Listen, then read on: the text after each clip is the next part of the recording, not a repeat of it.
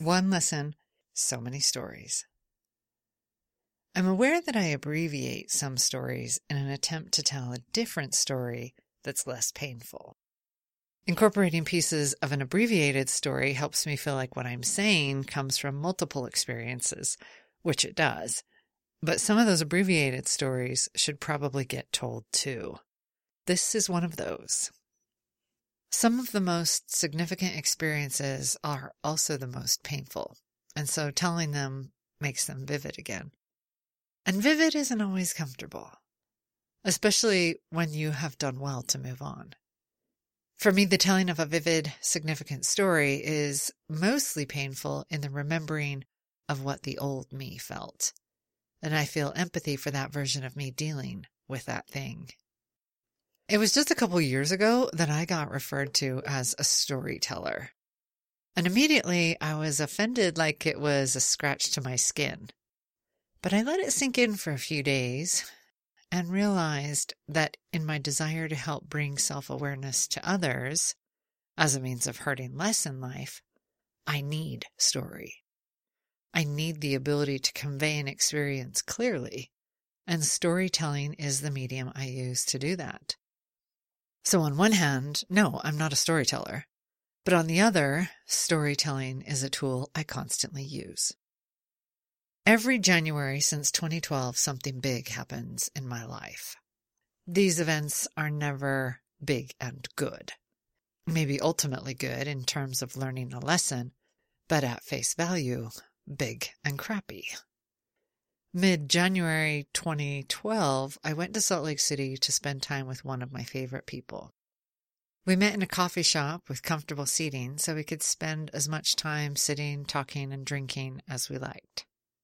That day turned out to be one of the most pivotal days in my life, and I really have only small memories of the day outside of my mind being blown away by what my friend told me.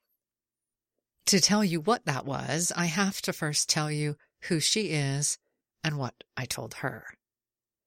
At this point in time, I had known her for approximately eight years. She was the girlfriend of one of my sisters and the most self aware person I've ever known. To say she is my spirit animal, my guru, my muse, my idol, all rolled into one, would be the best way to describe her. I only know one person in the world that might be smarter than her, Interestingly, both of my smartest people were severely abused as children. One of them ended up with post traumatic stress disorder, and the other, dissociative identity disorder, on a severe level. I say that because of the toll it has taken and the remarkable comeback from it to integrate into only five personalities.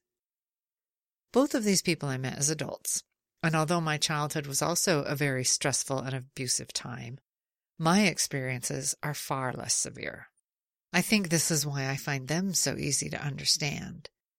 It's kind of like I can see clearly how they feel based on my level of trauma, and that I don't have to understand or know the severity of theirs.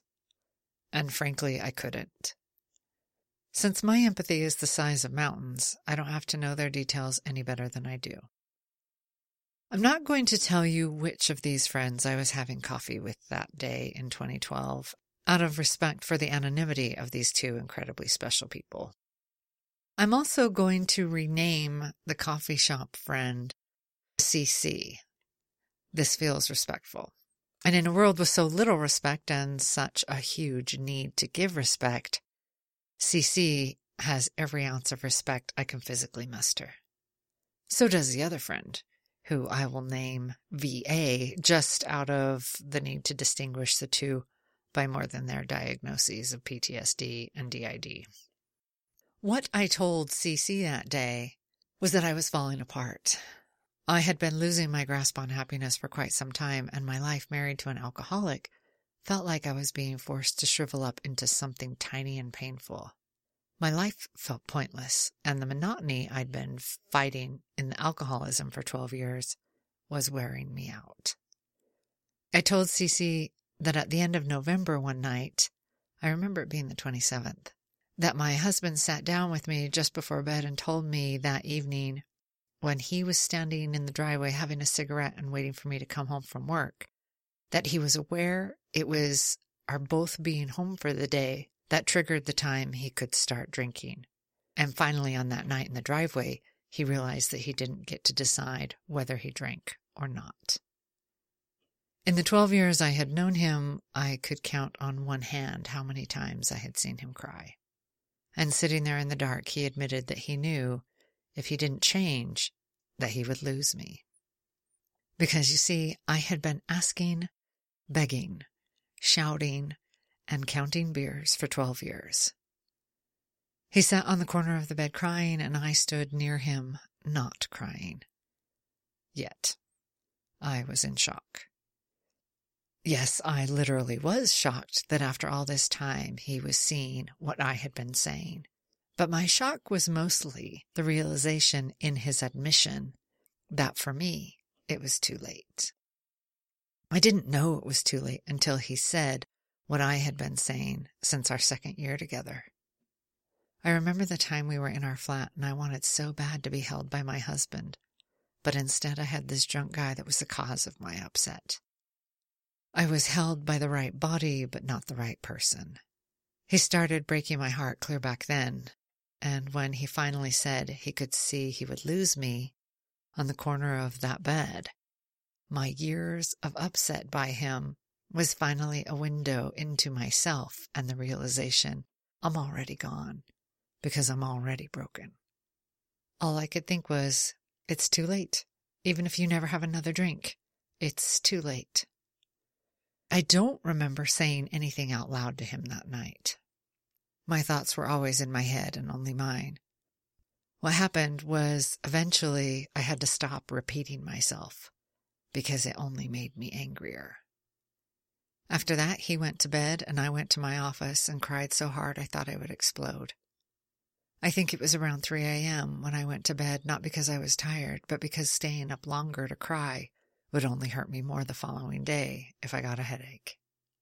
Then all of December was a struggle for me because I had finally admitted so many things to myself about my marriage simply because of his finally being honest. So my lack of respect and my messed up love for him had us fighting most of the month. Actually, that fighting might have mostly been in my mind because I had become an expert at shouting at him only in my head saying the meanest things, feeling the hugest poor me, and disrespecting him so much only internally. This had become my habit. Say nothing because the only thing I want to say I've already said a million times over the years. He's probably the reason I have such an upsetting emotional reaction now to being forced to repeat myself. In the days after that, he said he wasn't going to stop drinking. He was just going to drink less. Drink less was what I'd been asking for for 12 years. So all he was doing was stomping on my already shriveled hope, confirming I had nothing to feel happy about. His new admission equated to nothing for me but greater unhappiness.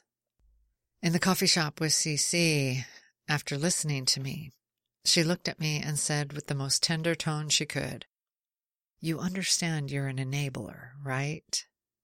My mind shot to the videos I watched in high school health class about alcoholism and the word enabling attached to people who help the alcoholic drink alcohol. And I was not doing that. I was complaining the whole way, and I told her this.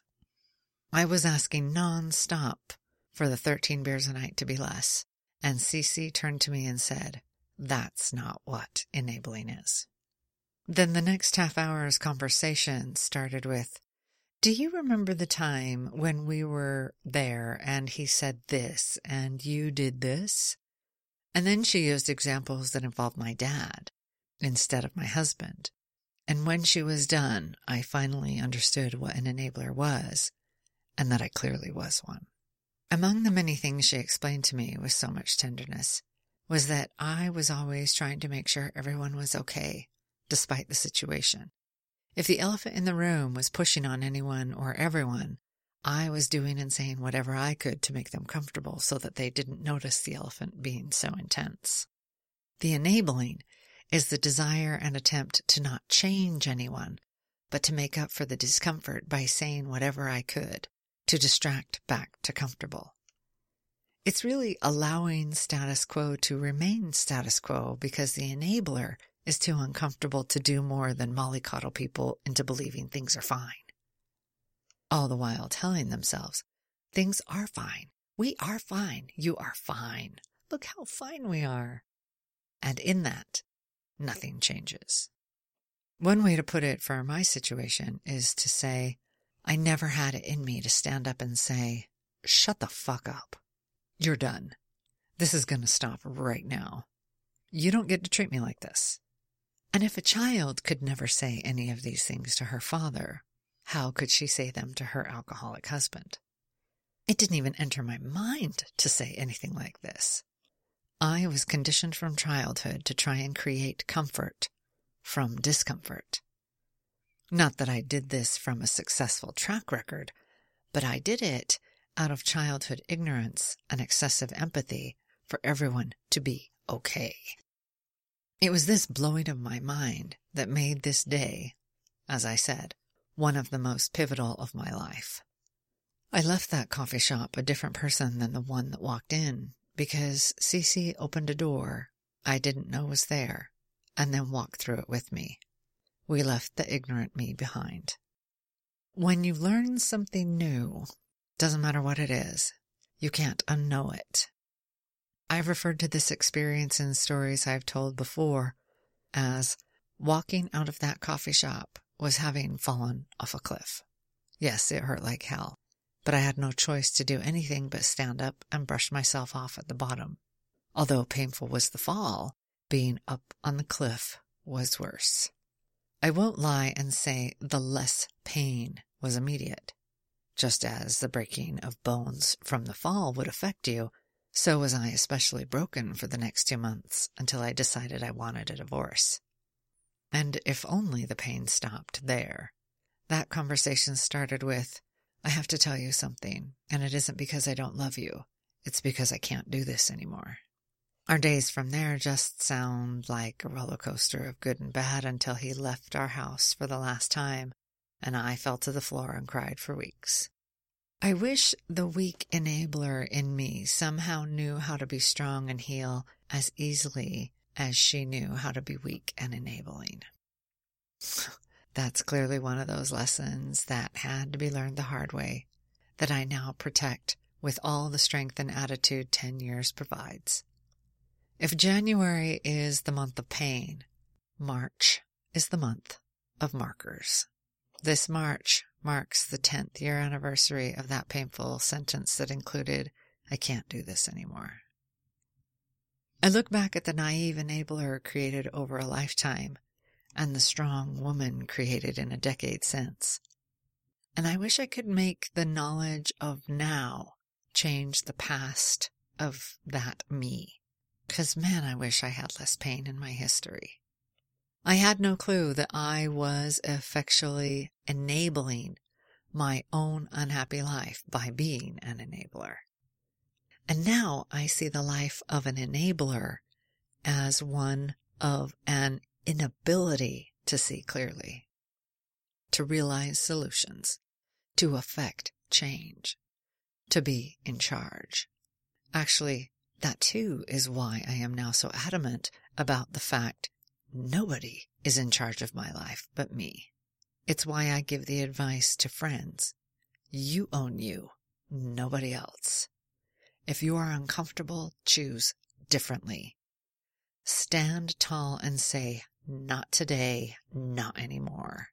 Yeah, it's fucking hard when you've never done this, but once you start doing it, it's the easy way and the only way. Nobody is living your life. You are. So live it. Choose what happens in it. Choose who gets to be invited to it. Babysit no one. And do the reverse too. Allow others to make themselves look bad. Allow them to choose poorly. Allow them to tell the world who they are. Let them destroy their friendships, their relationships, their life, if that's what they have set their sights on, because you don't live their life either. These sound like simple statements to the non enabler, I'm sure. But these are at the core of the problem for the enabler because we don't think these sentences since we are so stuck in the need for comfort. It's kind of like the enabler can't see the piano falling from the sky above them because they're sitting on the ground, fascinated that they just found a piano key at their feet. The enabler isn't looking around at the big picture because they're obsessed with the discomfort and trying to turn it into comfort. My theory is that the discomfort of my childhood made me obsessive about comfort. This is why I fixated on facial expressions, voice intonation, reading the room, feeling the ether and gleaning anything I can to know what I'm doing and how I can make people more comfortable. If you know me well, you have seen it's an obsession of mine even now that I no longer do out of enabling. I am now able to ignore and allow while using genuineness and friendliness and intonation to be my tools of providing comfort. Will I always be an enabler? My theory is I can't erase it, but I can be aware of it. I can choose to look up and see the piano and ignore the piano key landing at my feet so that I can step out of the way. I'm not in control of the sky dropping pianos or the pushy elephants of the world, but I am in control of whether or not I see them and move. If there were any way I could say I found how to feel powerful in my life, an actual sense of power, it's in the realization I don't have to enable, and I'm in charge of how I respond. Being in charge of me and what I do, and not worrying about the discomfort makers, truly, that's power.